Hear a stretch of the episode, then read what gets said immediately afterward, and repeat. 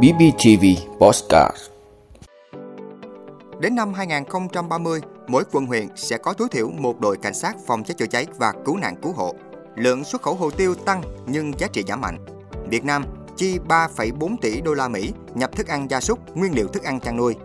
Sẽ có nghị định bảo vệ cán bộ dám nghĩ, dám làm. Brunei mở tuyến container tới Trung Quốc. Đó là những thông tin sẽ có trong 5 phút trưa nay, ngày 9 tháng 7 của Bosscat BBTV. Mời quý vị cùng theo dõi. Thưa quý vị, Thủ tướng Phạm Minh Chính vừa ký ban hành quyết định 819 phê duyệt quy hoạch hạ tầng phòng cháy và chữa cháy thời kỳ 2021-2030, tầm nhìn đến năm 2050. Theo đó, mục tiêu đến năm 2030, Việt Nam phát triển hạ tầng phòng cháy chữa cháy đồng bộ hiện đại, phù hợp với điều kiện nước ta, tiến tới đạt tiêu chuẩn của các nước tiên tiến trên thế giới, kết nối đồng bộ với hệ thống hạ tầng kỹ thuật của quốc gia, kiềm chế sự gia tăng về cháy nổ, bảo vệ tính mạng, sức khỏe con người và tài sản, bảo vệ môi trường, góp phần bảo đảm an ninh quốc gia và trật tự an toàn xã hội với một số nội dung cụ thể. Chính phủ yêu cầu đầu tư cơ sở vật chất kỹ thuật công trình phục vụ ứng phó khẩn cấp, huấn luyện, chỉ huy điều hành, kiểm định phương tiện và nghiên cứu khoa học công nghệ phòng cháy chữa cháy và cứu nạn cứu hộ, đáp ứng yêu cầu xây dựng lực lượng cảnh sát phòng cháy chữa cháy và cứu nạn cứu hộ chính quy, tinh nhuệ hiện đại. Chính phủ yêu cầu phát triển đồng bộ hệ thống cấp nước phòng cháy chữa cháy, bảo đảm yêu cầu về lưu lượng, áp lực cần thiết theo quy định của tiêu chuẩn, quy chuẩn về phòng cháy chữa cháy, khai thác triệt để và sử dụng hiệu quả các nguồn nước phục vụ công tác này. Việt Nam cũng sẽ phát triển đồng bộ các loại hình giao thông đáp ứng yêu cầu phòng cháy chữa cháy, từng bước mở rộng, nâng cấp các tuyến đường, phố, ngõ trong các khu dân cư để xe chữa cháy có thể hoạt động khi xảy ra cháy nổ, tai nạn, sự cố. Chính phủ lưu ý việc đảm bảo thông tin liên lạc phục vụ công tác phòng cháy chữa cháy và cứu nạn cứu hộ, hiện đại hóa hạ tầng thông tin, hệ thống trung tâm thông tin chỉ huy, hệ thống quản lý cơ sở dữ liệu về phòng cháy chữa cháy và truyền tin báo sự cố. Quyết định 819 nêu rõ, quy hoạch hạ tầng phòng cháy chữa cháy đến năm 2030 gồm phân vùng hạ tầng phòng cháy chữa cháy, phương hướng phát triển mạng lưới trụ sở, doanh trại, công trình phục vụ phòng cháy chữa cháy, phương hướng phát triển hệ thống cung cấp nước phục vụ phòng cháy chữa cháy, phương hướng phát triển hệ thống giao thông phục vụ phòng cháy chữa cháy, phương hướng phát triển hệ thống thông tin liên lạc phục vụ phòng cháy chữa cháy.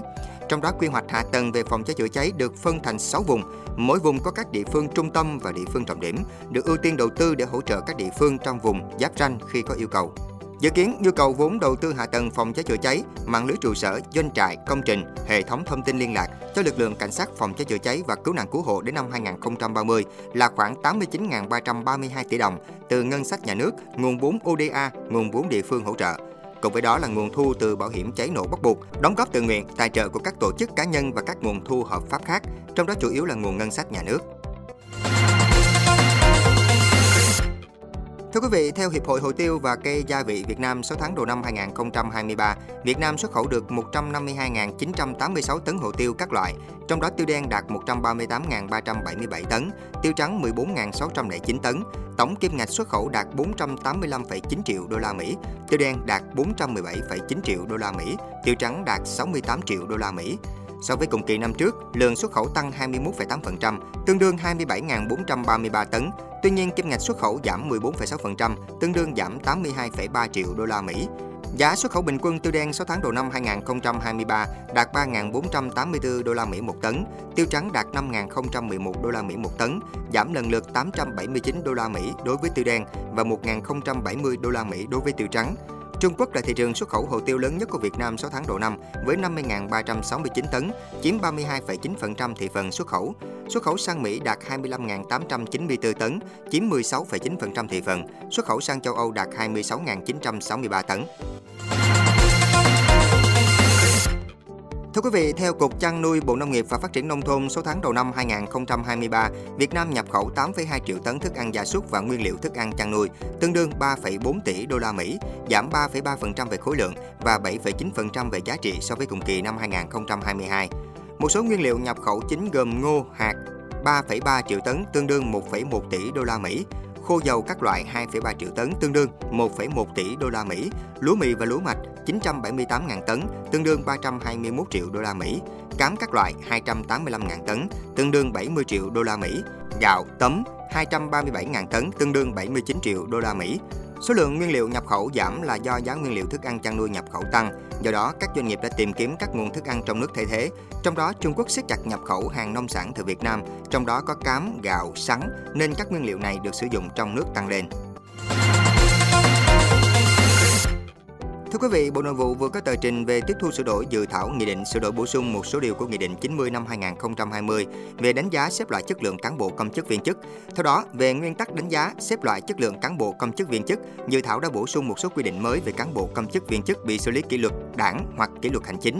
Cụ thể, cán bộ công chức viên chức bị xử lý kỷ luật đảng hoặc kỷ luật hành chính trong năm đánh giá thì xếp loại chất lượng ở mức không hoàn thành nhiệm vụ. Trường hợp hành vi vi phạm chưa có quyết định xử lý kỷ luật của cấp có thẩm quyền nhưng đã được dùng làm căn cứ để đánh giá xếp loại chất lượng ở mức không hoàn thành nhiệm vụ trong năm đánh giá thì quyết định xử lý kỷ luật ban đầu sau năm đánh giá đối với hành vi vi phạm đó nếu có không được tính để đánh giá xếp loại chất lượng ở năm có quyết định xử lý kỷ luật. Trường hợp cán bộ công chức viên chức là đảng viên đã bị xử lý kỷ luật đảng và kỷ luật hành chính về cùng một hành vi vi phạm, nhưng quyết định kỷ luật đảng và quyết định kỷ luật hành chính không có hiệu lực trong cùng năm đánh giá thì chỉ tính là căn cứ xếp loại chất lượng ở một năm đánh giá.